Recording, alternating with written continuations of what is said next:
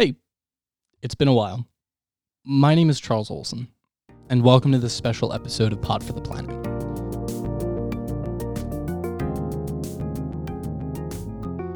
It's been a whole six months since the last episode of this show, and I'm so sorry for being MIA that whole time, but I guess I'll use the same excuse that I've been using to get takeout two to three times per week. We are living during a global pandemic. Give me a break. Since we last spoke, a whole lot has happened. Over 230,000 Americans have lost their lives due to COVID 19. The US presidential election has been trotting along, slowly at some points, excitingly at other points.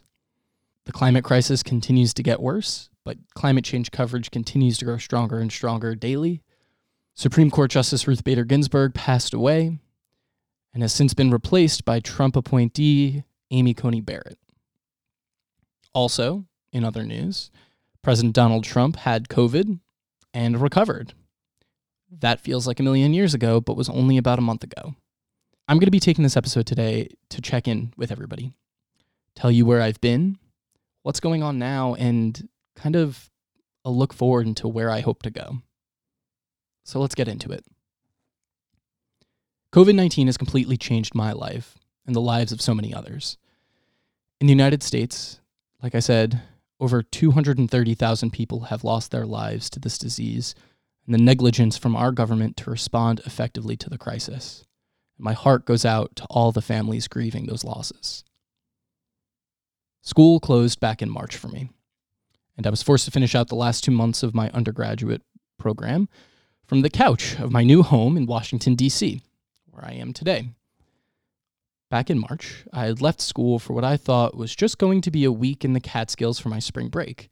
I know, sounds like a wild time to spend spring break in a snowy Catskills cabin.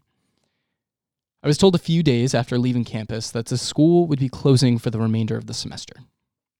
I drove back up on a Saturday to get all of my belongings out of the building that I had called home for the past three years. I did not get an opportunity to say goodbye to most of my friends or any of the people that I lived with. I remember on my long drive, I was listening to the audiobook of The Uninhabitable Earth by David Wallace Wells and feeling an overwhelming sense of grief for the rapidly crumbling world around me. It was that same story was the first thing that I read in undergrad in my first class, my first day of school. Uh, and I was immediately brought back to what brought me into working in climate in the first place. Driving away from Plattsburgh for what now seems like the last time for a very long time, I remember how much I struggled to focus on the road after having spent most of the day driving up there. The winds were gusting and I could not focus. I was tired from how abrupt the changes to my life swept over me. I was tired by the weight of the grief I felt for losing my graduation ceremony and those last precious months with my closest friends. I was tired from the aimless anger I felt towards the world for taking these things away from me, and I was tired from driving over 600 miles that day. In the course of about a weekish, I found myself moved into my partner's apartment in Washington, D.C. I quickly found myself in need of a job to be able to afford my new living arrangements, but I was fortunate enough to find a local grocery store hiring. Unfortunately, I did not imagine how difficult it would be to perform as an essential worker during the height of a global pandemic. Who would have guessed? Nevertheless, I continued school online for a few short months and eventually graduated from Plattsburgh and received my bachelor's degree. Woo, I guess it still doesn't feel real.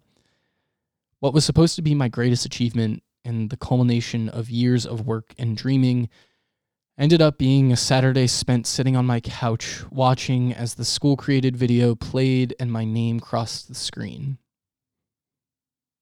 Bittersweet to say the least. I spent the following months just like everyone else had, making do with what we had in front of us. I continued to work at the grocery store for a few months until I got a job babysitting these two lovely kids across town. I was beyond relieved to no longer be in such a vulnerable position as an essential worker. And I have to acknowledge the fact that there are hundreds of thousands of people who are still out there as essential workers serving communities today, and I thank them all so much for their service still. At the same time, I decided to apply for a master's program at George Washington University, and through the help of some great mentors of mine and a very rushed last minute application, I was accepted to start a master's of media and strategic communications this fall which I did. At the end of July, I had officially been applying to every possible job in my field and had gotten countless rejections for obvious reasons. But in some other stroke of luck, I was offered a job at the Chesapeake Climate Action Network as an executive assistant and special projects coordinator. I've been working for CCAN since the end of July, and I honestly could not be happier that I get to begin my journey in my career despite all of the tragic circumstances around us. One of the realms of my work for the past three months has been to help our voter education coordinator with our Fight to Vote campaign. In doing some of that support work, I've become deeply immersed in the issues we are facing in the lead up to the election that ends tomorrow, November 3rd. With the severity of the situation we find ourselves in, I felt the urge to say a few words. This is the most important election for the next 40 years. The outcome of this election will determine the world that we live in for the next decade, but also quite possibly it will also determine the world we live in for the rest of the century and, and beyond that. What is on the line? Aside from the fate of our climate systems and basic human rights, a whole lot. LGBTQ rights, American democratic norms, campaign finance reform, criminal justice reform, healthcare access for millions of Americans, reproductive rights, educational reform, and of course, the future handling of the COVID 19 pandemic going into the next year and beyond. But for the sake of this podcast, let's focus on the first two. This election, it's a climate election except the problem is one of the candidates doesn't seem to quite get that. Just look at all the climate ads put out by the Biden campaign. The link in the show notes below. Many people have said that the Trump administration over the past four years has not had a position on climate change. But the thing is, in the year 2020, not having a set policy for addressing the climate crisis is a position on climate change. Denial is active now to not address the climate change is a active choice that has to be made. The current administration is doing everything in its power to prop up a dying fossil fuel industry at the expense of our global climate and the futures of millions of Americans, not to mention the billions of people who are already suffering due to climate related disasters today, right now. The Biden campaign has outlined the most ambitious plan to address the climate crisis ever, period.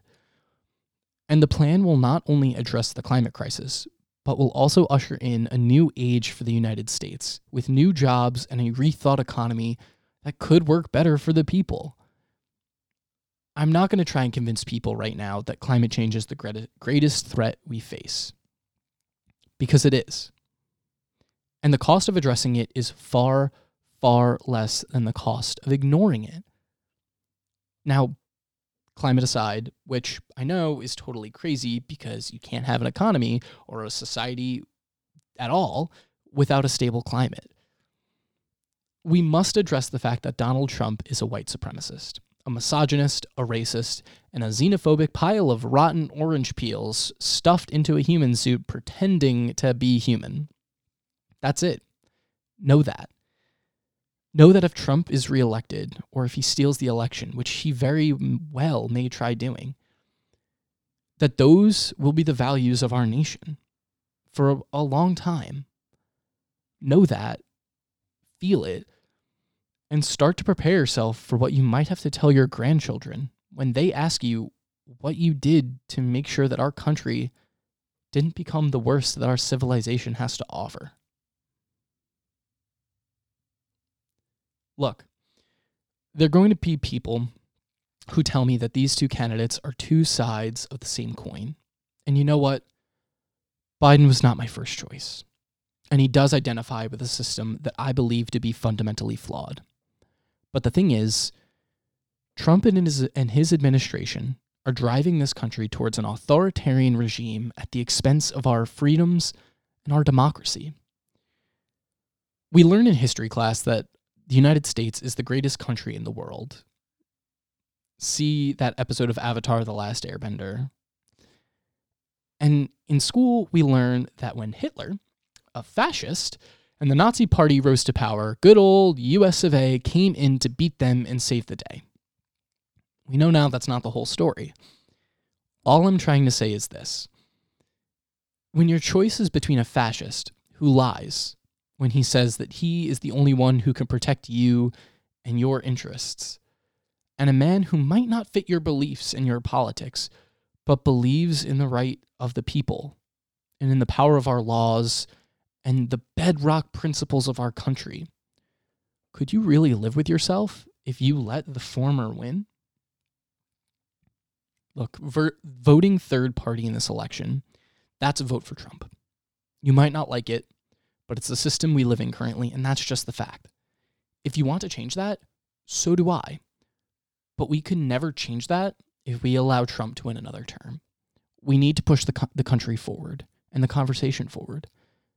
And the Trump administration will never allow that. If you have not cast your ballot already, and you plan on doing so on election day, please vote for the future of our planet. Vote for basic human decency. Vote with empathy. Vote for the future generations. Vote as if you care about others.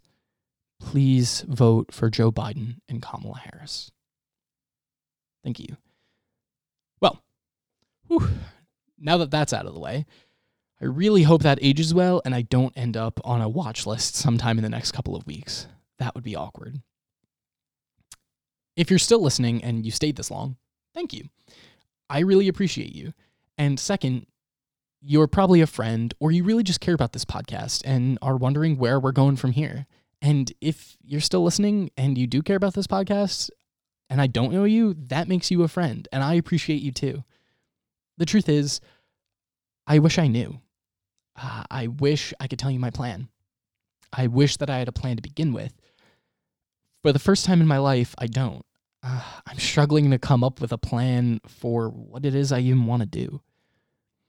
I don't know if I have a place in the climate movement or what that place is, what my role can be. I don't know what I want to do for the rest of my life, and I don't know what I even should do or how to even start getting there. But hey, I guess I'm just like every other 20 something right now. We're all lost and going through it.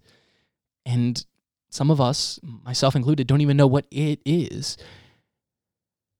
I do know a few things, however. I decided recently to take a semester off of grad school for my own mental health and to just recharge and to focus on figuring out what it is I want to do with my life. I'm still going to be working at CCAN, doing whatever it is I can to advance climate action and climate policies that will try to benefit all people and our planet. Aside from that, I kind of have a few loose ideas that I think I want to play around with. Like I said, I don't know the role that I want to play in the climate fight over the next 10 years, and I don't know what my path looks like right now. But I do know that I want to bring back Pod for the Planet, and I want to continue this show as a way for me to continually engage critically with the work that is being done to solve the climate crisis, with the work that I'm doing and the work that so many other smart, talented people are doing. I want to interview people who are doing the work and learn as much as I can about the field and about the crisis and all of the solutions that are being put forth. Because at the end of the day, I'm not an expert, but I want to do everything in my power to learn as much as I can and bring all of you along with me. And along the way, I want to address my own journey in this fight, my own context, where I come from, and how it provides a particular lens to these issues. And I want to talk about the crisis of all of these overlapping crises of climate change, COVID 19, the mental health crisis of dealing with all of these issues. I want to address all of that along the way. And that's kind of it before I go, I want to add that I could not be where I am today without the help of so many amazing people and even some of our great listeners and supporters. I want to acknowledge how privileged I am to be in the comfortable position that I am today. And I thank everybody for helping me get here. If we lived in a perfect world, I would make this podcast full time. I would this would be my job. But sadly, we don't live in that world yet. But I'd want to get there. But if you want to help me get there, please let's start by leaving a comment, a review, a couple of words, and give me a five star rating. A rating for this show, and just share it with your friends. That's super helpful. Reviews and ratings are the best way to support us at this point when we're still figuring out what we're going to be doing moving forward. Look, a lot of things are up in the air right now.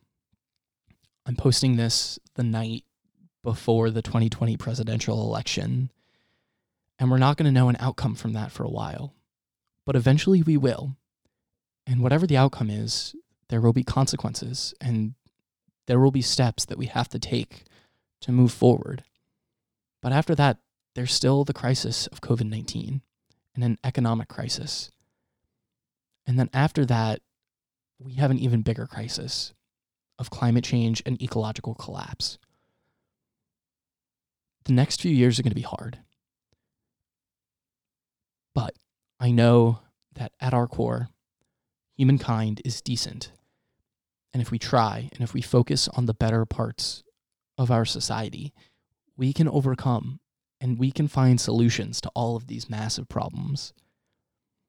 And I think one of the first steps in getting there is being open to learning and being open to talking about these problems and talking about the solutions that people have for them and know that we're in this together. Thank you for listening. Have a great night.